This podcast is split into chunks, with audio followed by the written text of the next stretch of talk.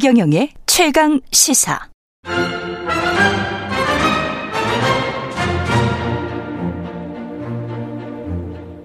네, 우아하게 가보겠습니다. 매주 목요일 이 시간에는 여야 의원들과 토론하고 있습니다. 오늘은 배준영 국민의힘 의원, 강선우 민주당 의원 나오셨습니다. 안녕하세요. 네, 네 안녕하세요. 예, 잼버리 대회 이야기를 안 할 수가 없네요. 곧 있으면 이제 폐막을 할 것 같은데 십이 일쯤에 끝나고요.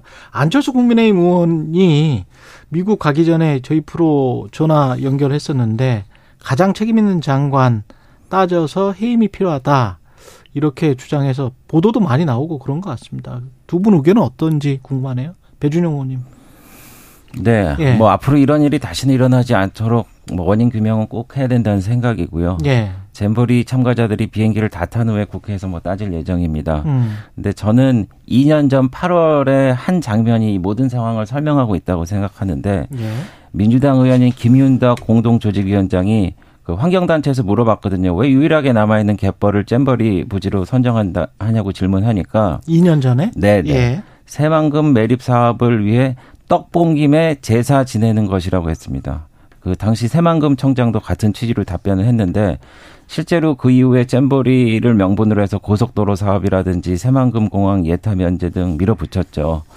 어, 매립이 또 원활치 않으니까 농지까지 농지로까지 바꿔서 농어촌 기금 이천억 원을 넘게 끌었었습니다.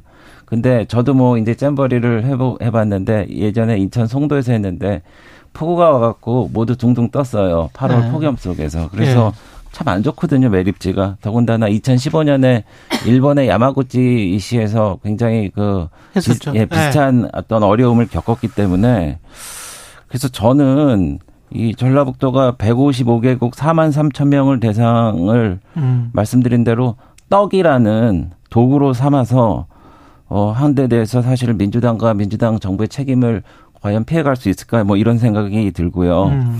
어제 한겨레 신문의 한 칼럼을 보니까 예. 잼버리 성공의 일말의 진심이 있었으면은 새만금이라도 이미 매립돼서 안정된 땅을 골랐을 것이다. 뭐 이런 얘기를 합니다. 그래서 사실 전라북도에서 팔십이 년도에서도 만 명 넘게 아태 잼버리가 있었거든요. 그때는 덕유산 자락에서 했습니다. 물론 현 정부 책임도 있지만은 근원적으로 잘못된 의도와 구조에서 잉태되지 않았나 이런 생각을 좀 해보게 됩니다. 강선우 의원님. 예. 역시나 국민의힘에서는 우리 예. 지금 모두가 예, 찾고 있는 전 정부 씨를 찾으셨는데요. 저는 예.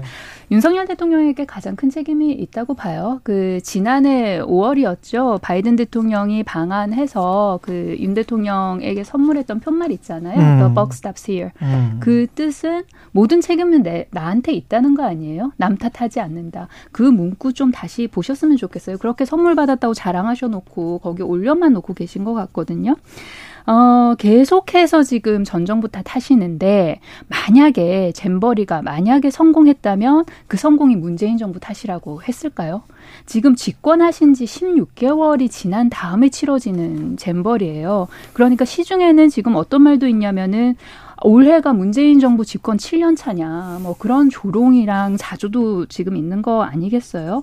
결국은 윤석열 정부 행정부 전체의 전반적인 이런 무능무책임이 잼버리 대회 파행을 만들었다고 생각을 합니다. 만약에 그 배준영 의원님께서 말씀하신 그런 어 그 부지 선정이나 그런 데 문제가 있었다면 십육 개월 동안 그럼 뭐 하셨어요? 그게 그렇게 큰 문제가 예상이 됐다면 전면적으로 개편을 하셨어야죠. 그렇게 그럼 문제 인식을 해놓고도 가만히 있었다면 그 또한 윤석열 정부 책임 아니겠습니까?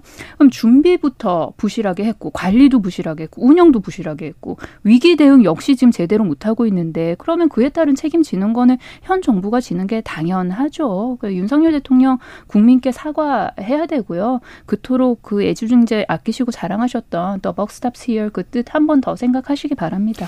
그 현 정부의 책임이 없다고 얘기하지 않았습니다. 현 정부도 분명히 책임이 있고요. 잘 마무리를 해야 됩니다. 근데 네. 저희가 어 이제 이 야영장을 다 떠난 다음에 이제 K 잼버리가 되지 않습니까? 그래서 백오십오 개국에서 온 사만 삼천 명을 정말 그 잘 환대를 하고 어 잘 마무리해서 기분 좋게 보내야 되는데 음. 이거는 국익과도 관련된 겁니다. 왜냐면은 이공삼공 어 엑스포가 이제 곧 결정이 됩니다. 그분들 어 그 아이들이 다 가서 백오십오 개국에 가서 그 엑스포에 대한 결정권이 있는 어 그 여론 여론이 조성될 텐데 지금 민주당에서는 잘 안 되라고 이제 굿이라도 하고 싶으신 모양인데 그러지 말고 끝까지 어, 이, 이 사만 삼천 명을 잘 케어하고 어, 무사하고 안전하고 기분 좋게 해서 보내서 우리나라의 국익을 위해서 좀 힘을 모아보자. 그런 호소의 말씀을 좀 드리겠습니다. 그리고 여가부에서 그 컨트롤 타워를 맡게 된 게 음. 이천십팔 년도에 특별법을 정하면서 그렇게 된 거거든요. 아, 그렇습니까? 근데 네. 사실 여가부가 그런 국제행사 경험도 없고 음. 그리고 지금 사무총장도 양성평등 전문가예요. 예. 그래서 그런 그 초기적인 어떤 실책이 있었지만은 결과적으로 모든 책임은 정부가 지는 겁니다. 그래서 무사히 마지막까지 좀 잘 끝낼 수 있도록 그 온 국민이 좀 힘을 모았으면 좋겠습니다. 저는 진짜 궁금한 게 한 가지 있어서 그 예멘 대원들은 네. 온 거예요, 안 온 거예요? 안 왔죠, 지금? 안 온 것 같습니다. 근데 이걸 일주일 가까이 돼도 네. 모르고 있었다는 게 이게 말이 되나요? 파악 못하고 그 예멘 대원들 지금 받으라고 했다는 네. 거 아니에요? 그러면서 이제 부패 음식까지 준비를 했다는데 그거는 그거는 도대체 조직이가 어떻게 돌아가는지 제 이해를 못 하겠더라고요. 그거는 네. 일반 회사에서도 안 그러는데 잘 네, 잘못한 거죠. 네. 그거는 누가 누가 뭘 어떻게 일을 했길래 이게 좀 어처구니 없기는 네. 합니다. 예, 그런 것 같은 경우는 좀 이상한 것 같아요. 예, 네. 잘 하여간 큰 사고 없이 끝났으면 좋겠습니다. 잼버리 같은 경우에. 특히 또 이제 오늘 태풍도 불고 그러는데 내일이죠. 내일 저 무슨 우리 K-pop. 저 K-팝 네. 예, 스타들 다 모여서 뭐 하는데 거기에서 혹시 시설물 안전이나 뭐 이런 네. 것들 좀 신경을 많이 써야 될 것 같습니다. 그렇습니다. 네. 예, 마지막으로나 또 그리고 후쿠시마 오염수 관련해서는 이번 달 말에 지금 방류가 된다고 하는데 이걸 지금 한미일 정상회담에서 혹시 언급을 해가지고 어, 후쿠시마 오염수 방류를 좀 정당화시키려고 일본 정부에서 그걸 한미일 정상회담을 좀 끌어들이려고 하는 듯하다 이런 보도가 나왔는데 그거는 어떻게 보세요? 네, 그거는 사실무근이라고 사실무근입니까? 뭐, 예, 정부에서 이제 밝혔음을 우선 말씀을 드리고요. 예. 그 우리 정부는 후쿠시마 오염수 방류에 찬성한다고 손을 든 적이 없습니다. 예. 그리고 방류를 하라고 허락한 적도 더더군다 없고요. 예. 앞으로도 그럴 겁니다. 아. 저희는 그 국제기구인 아이에이이에이가 방류수에 큰 문제가 없다는 과학적인 검증 결과를 존중하는 입장이고요. 이거는 역대 정부와 일맥상통합니다. 문재인 정부 때도 강경화 장관이 그 일본의 주권적인 영토 내에서 이루어진 사안이라고 그랬고 정의용 안보실장이 세 가지 조건을 내세웠는데 그러면은 그게 이, 되면은 굳이 반대할 필요가 없다고 답변을 했고 이천이십 년 시월 십오일 날 어, 문재인 정부 합동 티에프에서 해양 확산 역시 무, 유의미한 영향은 없을 것으로 어, 예상한다 이렇게 얘기를 했고 지금 정부도 대통령께서도 지난번에 여러 가지 어, 우려 사항에 대해서 어, 직접 세 가지를 일본 정부에 직접 요청을 했고 지금 실무회의도 어, 칠일 날 어, 이루어지고 있고 계속 저희가 유지하고 있습니다. 그러니까 그 어, 괴담을 유포하는 세력에서는 어, 만약 이 방류수가 이제 풀리게 되면은 예. 그 방류수에 죽을 무너뜨려 갖고 계속 흐르는 것처럼 생각하는데 아닙니다. 이번에 조치로 해서 수도꼭지를 열고 그래서 그 이십사 시간 상주하는 아이에이이에이 직원이 보거나 우리가 어, 검증을 해갖고 문제가 있으면 수도꼭지를 잠그는 거거든요. 예. 예. 그래서 문제가 있으면 수도꼭지를 잠근다. 네네. 네. 그래서 그거는 즉시 이루어질 수 있는 상황이기 때문에. 그래서 한 삼십여 년 지금 방수를 방류를 하는 거죠. 네네. 예. 그래서 어, 지난 십일 년 전에 방류를 그때는 정말 원액이라고 할 만큼 심각한 그 방, 어, 말하자면 방류수가 음. 나왔었는데 예. 지난 십일 년 동안. 그 유의미한 결과가 있었다는 보고가 없습니다. 그렇기 때문에 그런 저런 거는 사실 환경에 미치는 유의미한 결과가 없었지 않느냐. 네, 그때 네. 그때는 거의 원액에 가까운 게 사고 때 누출이 됐었는데 네. 그런 말씀이시고. 네, 그렇기 예. 때문에 이것도 마찬가지로 이거는 실시간으로 어, 확인하고 검증하고 문제가 있으면 수도꼭지를 잠그면 됩니다. 예. 그리고 우리나라 관련된 사람도 거기 가서 검증을 하고 음. 또 같이 그 수도꼭지를 잠그는 역할을 할 수 있도록 우리 정부에서 노력하고 음. 또 우리가 수산물은 우리가 그럼에도 불구하고 국민들이 불안하게 생각하시니까 음. 저희가 수입은 하지 않겠다고 밝힌 바가 있습니다. 예. 그러니까 그거를 마치 우리가 한미일 공동을 해서 다 같이 박수치고 찬성해서 내보낸다? 예. 그건 아닙니다. 아. 그 수도꼭지를 뭔가 뭐 문제가 생기면 수도꼭지를 잠그면 된다고 말씀하셨는데 네. 그 방류를 하지 않으면 문제가 생겼을 때 수도꼭지를 잠그고 말고 할 일 자체가 없어요. 그러니까 음. 지금 하시는 모든 말씀이 그냥 정부가 방류에 찬성을 한다는 전제하에 하시는 말씀이신 거예요. 네. 그리고 아이에이이에이가 안전검증했다고 말씀하시는데 국민들께서 많이들 알고 계시지 않습니까? 그 시료 채취한 걸 어떻게 했는지 그리고 아이에이이에이가 검증한 자료를 정보를 어디에서 받아온 것인지 다 다들 알고 계세요. 일본 측에서 받은 거죠. 그리고 아이에이이에이가 안전검증할 때 알프스가 고장났거나 알프스의 기능 자체에 대해서는 또 검증을 안 했었거든요. 그러면 알프스 기능 자체가 고장났는데 수도꼭지 이거 안 잠겨지면 그때 가서 어떡할 겁니까? 윤석열 정부가 지금 그 쭉 하는 방향을 보면은 우려나 유감 표명 그런 거 하고 있지 않아요. 그리고 오염수 방류 시기는 뭐라고 했냐면은 일본이 결정할 사안이라고 사실상 지금 방관하고 있는 거예요. 방관할 뿐만 아니라 이렇게 방관하는 그런 태도를 보임으로써 오염수를 방류할 수 있도록 들러리를 자처하고 있는 거거든요.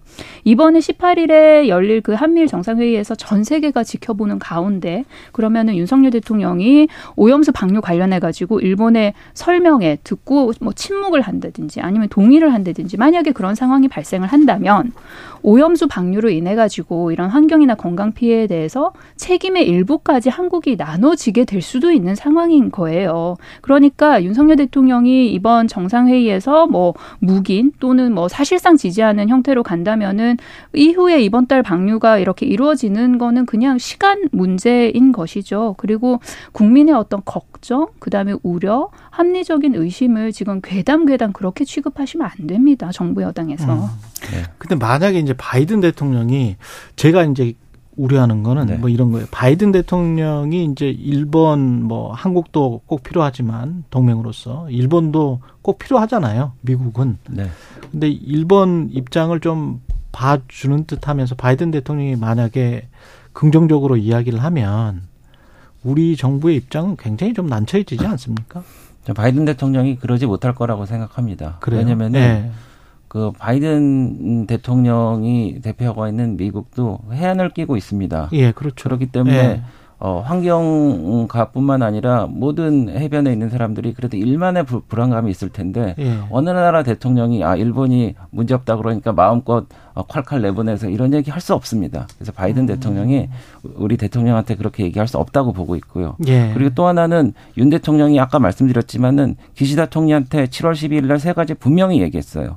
방류 과정 모, 모니터링 정보를 우리 측과 공유하고 그리고 우리, 우리 측 전문가 참여시키고 어. 방사능 기준 초과 같은 때는 방류를 즉각 중, 중단하고 우리한테 할 거다. 이렇게 음. 했기 때문에 우리 정부의 입장은 아까 말씀드렸다시피 지난 정부와 같이 일관되고 동일합니다.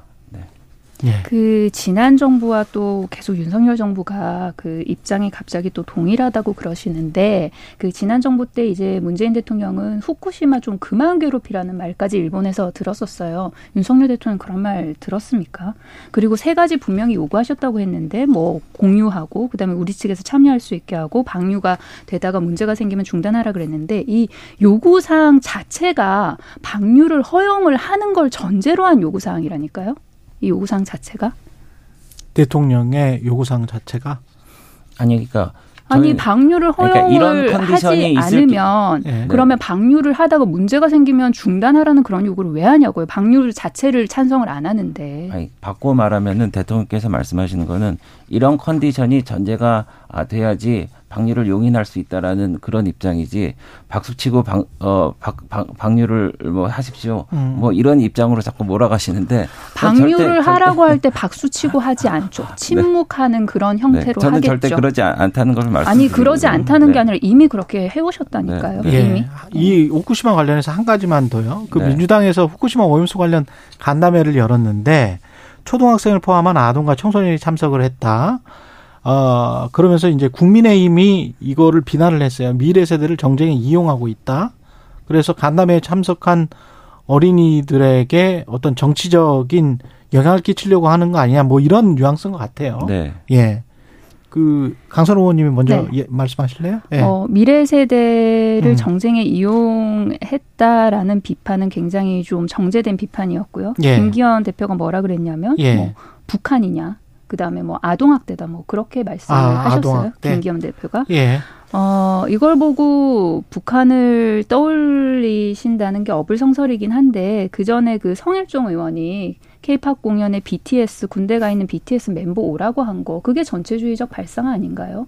그 부분에서 조금 생각을 좀 더 해보셨으면 좋겠고요. 그리고 이게 어떻게 아동학대예요? 김기현 대표는 지금까지 그런 의정을, 의정 활동을 안 해보셨나 봐요. 그 예를 들어서 아이들 관련된 정책이나 이런 거 할 때 아이들이 국회로 굉장히 많이 찾아옵니다. 그렇게 음. 해서 본인들의 의사표시를 해요. 의견을 표명을 하고. 예, 환경 그, 문제니까? 환경 문제도 그러하고요. 그 이외의 정책 관련해서도요. 예를 들어서 어제 제가 그 유엔 아동권리협약이 국내에서 좀 잘 실천될 수 있도록 아동기본법 제정에 힘써달라면서 아이들이 저희 의원실로 굉장히 많이 찾아왔어요. 어린 아이들이. 그렇게 해서 본인들의 이야기를 해요. 환경 문제에 대한 이야기도 하고 음. 그다음에 출생통보제에 대한 이야기도 하고 교육 문제에 대한 이야기도 해요. 아동학대입니까? 아이들이 국회 와가지고 정책에 관해서 이야기를 하고 본인들의 미래에 관해서 이야기를 하고 우려를 표명을 하는 것이 그게 지금 아동학대냐고요. 그러니까 이런 의정활동은 사실 굉장히 흔히 있는 일이거든요. 그런데 이걸 보고서는 아이들을 이용했다? 이게 말이 되는 소리입니까 지금? 배준영 의원님. 아, 글쎄 저는 민주당에 약간 연민의 정까지 느끼게 되는데 아니 그 예. 낳은 어린이가 여섯 살 어린애가 그 앞에 편말에 김모모 어린이인데 예. 활동가라고 이름을 붙이고 이제 발언을 했습니다. 음. 근데 사실은 이 후쿠시마 오염수는 어떻게 될지는 모르지만은 삼, 사 개월 후면은 이게 정말 핵 오염수인지 아닌지 판단이 나고, 음, 그러면은 예를 들어서, 어, 사드 괴담에서 참여가 썩는다든지, 음. 어, 예를 들어서 뭐, 그 광우병 때 뇌송송 구멍 차기라든지 이런 건 어차피 검증이 됩니다. 삼, 사 개월 지나면 했는데, 이 어린이가 이제 십 년, 이십 년 커난 다음에 이게 아무 문제도 없는데 괴담 정치에 자기가 그냥 쓰여졌다고 아버지 어머니를 원망하게 될 때 민주당은 도대체 뭐라고 얘기하겠습니까? 그 광우병 사태 때 뭐 청산가리를 먹겠다 차라리 쇠고기를 먹느니 그분 엘에이에 어 가서 햄버거 먹방 하셨어요. 그리고 사드 때 노란색, 핑크색 그 가발 쓰고 춤추던 분들 다 국회의원 됐습니다. 이렇게 이용하지 말라는 저희가 메시지고요. 아까 유엔 인권협약 뭐 이런 말씀을 하셨는데 저희 헌재 판결이 누가 이제 정리해왔기 때문에 읽어드리겠습니다.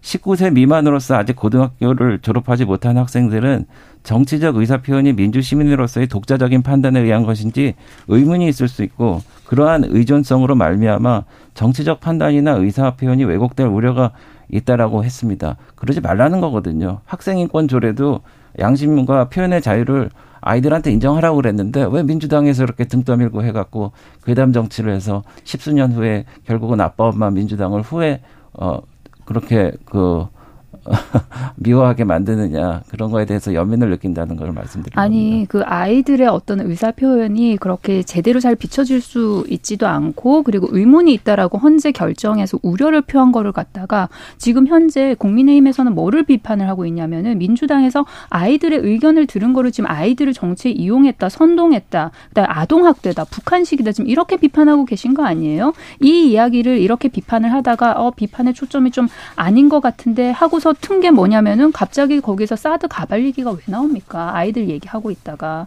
그러니까 본인들이 어떤 일에 대해서 덜컥 비판을 내놨다가 그게 안 먹힌다 싶으니까 다시 또 그 포인트를 다시 조정을 하시는데 그렇게 하시면 안 돼요. 그 아동학대라는 그런 발언이나 아니면 뭐 북한식이다 이런 발언 했던 거는 분명히 사과를 하셔야 돼요. 그리고 아이들이 이렇게 본인의 어떤 의사표현을 하는 것이 생소하게 느껴지면 안 되는 거예요. 이런 일들이 오히려 더 자주 있어서 그냥 일상 다반사가 되면 아, 아이들이 저런 생각을 가지고 있구나라는 그냥 그게 자연스럽게 받아들여지는 그런 문화가 좀 더 확산이 돼야 되는 것이고요. 그리고 오히려 아이들이 당당하게 목소리를 낼 수 있도록 기회를 확대를 시켜줘야 되는 것이거든요. 그리고 어른들의 시각뿐만이 아니라 아동이나 청소년의 관점에서 정책을 바라봐야 할 때도 있는 것이에요, 분명히. 네. 네. 더 덧붙이실 네, 말씀은 없습니다. 없으시고요. 네. 이화영 전 경기평화부지사 재판 관련해서는 한동훈 법무부 장관이 지금 상황을 이렇게 묘사를 했는데 보스에게 불리한 법정 진술을 입막으려는 것은 마피아 영화에서 나오는 극단적인 증거인멸 시도이고 사법방해다. 여기에서 이제 보수가 이재명 대표를 의미하겠죠? 네, 뭐 한동훈 법무부 장관 이런 비슷한 발언들 많이 하셔가지고요. 많이 하시죠. 예, 네. 계속 지금 하고 계신데 네. 그 어제 어제였나요? 그 이화영 전 경기도 평화부지사 관련 재판이 이렇게 파행으로 갔던 곳 첫 출발을 보면은 아마도 그 전 이화영 전 부지사랑 가족 간의 그런 변호인 선임 관련돼서 가족 내에서 입장 전이가 안 됐던 것 같아요. 그러니까 여기서 가족이라 하면 이제 부인 측이 되겠죠. 그러니까 부인 측에서는 기존의 변호사를 해임하고 다른 법무법인 새로운 변호사를 임명을 한 거잖아요. 선임을 한 거잖아요. 그런데 이제 어제 그 변호를 진행하려고 했는데 이전 부지사가 동의하지 않은 거죠. 그러면 이런 가족 내에 왜 교통정리가 안 되냐에 관련해서는 사실은 제삼자는 좀 알기 힘들잖아요. 음. 그 부부 간의 어떤 일은 부부만이 알 수 있는 것이니까요. 그래서 재판이 이제 연기가 됐으니까 그 전에 변호인 선임 관련해가지고 내부적으로 아마 조정을 할 것이라고 예상을 하고요. 그리고 재판이 매끄럽게 진행되지 못한 것, 그러니까 이게 재판이 좀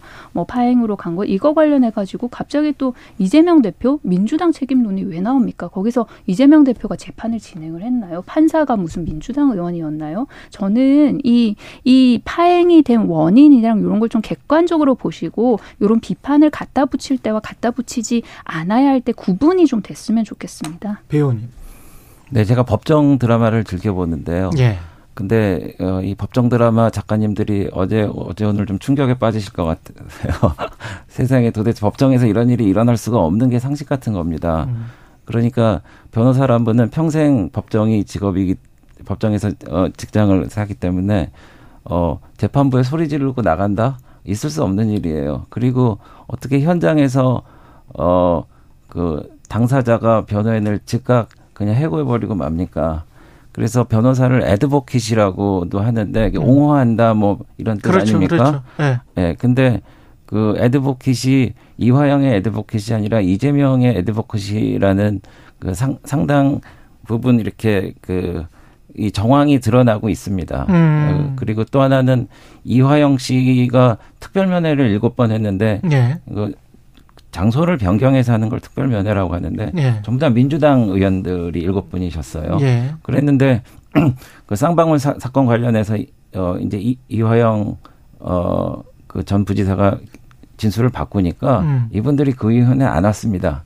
그런 다음에 이제 변호사가 이제 갑자기 막 해임됐다가 음. 선임됐다가 나갔다가 뭐 이런 이런 건데 결국 지금 핵심은 이재명 당시 경기지사에게 보고를 했느냐 안 했느냐 그렇죠. 네. 삼백만 불, 오백만 불을 보낼 때 네, 네. 그게 대가성 그 삼자나 또는 뇌물까지 될 수가 있기 때문에 그렇습니다. 고 그게 핵심이잖아요. 네, 네. 네. 그래서 근데 그 진술이 지금 명확치가 않는 것이고 그렇죠. 예. 그러니까 이화영 씨는 음. 어, 이재명 씨한테 보고를 했고 알, 알, 알, 알 것이다라고 음. 이제 말하는데 주변 인물들이 변호사라든지 어, 뭐, 부인. 부인이라든지 음. 이런 분들이 계속 본인이 아닌데 계속 음. 또 이걸 결과를 뒤집고 그러니까 음. 참 이상하다. 이런, 이런 일이 있을 수 있느냐 하는데, 근데 저희가 또 이런 추정을 하는 근거는 음. 두 가지가 있습니다. 예를 들어서 그, 어, 정성호 의원님이라고 예, 예, 이재명 의원의 예. 최 가까운 의원이신데, 예. 김용이라든지 전, 정진상이라든지 음. 이런 분들을 그 법, 면회를 하시면서 네. 어, 좀 회유했다라는 이런 정황도 이제 나오고 있는 상황이고요. 음. 그리고 또 어, 이재명 대표가 예전에 그 대통령 선거에 나올 수 있었던 어, 그 밑바탕이 됐다는 네. 게 그 권순일 대법관이 음. 그 본인이 캐스팅 보트를 해갖고 결국 뒤집었기 때문에 음. 대통령 선거에 나올 수 있었는데 음. 그 과정에서 김만배 씨가 여덟 번이나 대법관실을 들락날락했단 말이죠. 예. 그래서 이재명 대표 본인이 예전에 어, 국제마피아라고 이런 조폭들을 좀 변호하시기도 한 것도 있고 법기술자라는 그런 의혹까지 받고 있는 상황에서 그런 그런 맥락에서 이런 이상한 일들이 벌어지니까 어, 장관이 예. 그런 얘기를 한 겁니다. 아, 이화영 전 부지사 재판 예. 이야기하다가 무슨 권순일 대법관 얘기가 지금 왜 나오는 겁니까? 예. 이게 민주당은 지금 검찰이 김성태나 이화영을 어, 이화영 전 부지사를 회유하고 있는 것 아니냐, 이재명에게 불리한 진술을 하도록, 그러면서 형량을 좀 낮출 수 있는 그런 범죄 혐의를 적용하도록 할 테니 뭐 이재명과 관련한 뭐 진실을 이야기를 해라. 근데 그 진실, 진실이 이재명 당대표에게 아주 불리한 것, 이런 쪽으로 지금 이른바 플리바깅 같은 걸 하고 있는 것 아니냐, 뭐 이렇게 지금 생각하는 거예요? 수사가 좀 공정하게 예. 잘 이루어지고 있냐라는 것에 대한 이제 의문 제기를 하는 것이죠. 그리고 예. 그때 당시에 이제 그런 뭐 입장문 같은 게 나가게 된 계기는 예. 그 이화영 전 부지사의 그 부인이 썼던 그런 뭐 탄원서 예. 이제 그런 거를 해가지고 수사 상황을 굉장히 좀 자세하게 부인은 그런 주장을 지금 예. 하고 있는 거고, 그래서 그런 걸 기반으로 예. 수사가 좀 공정하게 이루어져야 되는 것 아니냐 음. 이제 그런 입장을 냈던 적이 있습니다, 민주당. 예. 네. 알겠습니다. 우리 그 지금 마지막으로 뭐 지금 시간이 뭐 한 일 분밖에 안 남았는데, 총선 앞두고 여야 당내 분위기는 뭐 국민의힘은 좋습니까? 이길 것 같습니까? 아. 이기, 이기는 기준이 뭡니까? 근데 글쎄 지금 현재 여론조사는 네. 사실 믿기 어렵습니다. 왜냐하면은 네. 워낙 그 기관에 따라서 결과가 지금 다르게 나오기 때문에. 네. 저희가 긴장하고 대비하는 아. 수밖에 없다고 생각을 하고 있습니다. 예. 그래서 지금 여기까지. 예, 예. 시간이. 그 여야 지지층 모두 이제 어느 정도 위기를 느끼냐에 따라서 결집도가 달라지기 때문에 그때마다 이제 여론조사가 조금 다르게 예. 나오는 것 같아요. 그런데 여론조사의 결과와는 별개로 민주당이 서울에서 굉장히 좀 어, 힘겨운 싸움이 되지 않겠냐, 그리고 요 관련해가지고 우리가 만반의 대비를 해야겠다, 그런 분위기가 있습니다. 알겠습니다. 여기까지 국민의힘 배준영 의원, 민주당 강선우 의원과 함께합니다. 많은 분들이 배준영 의원, 강선우 의원 토론 좋았다는 문자가 많이 왔다는 점 말씀드리겠습니다. 말씀 감사하고요. 예, 여기까지 하겠습니다. 고맙습니다. 네, 고맙습니다. 감사합니다. 고맙습니다.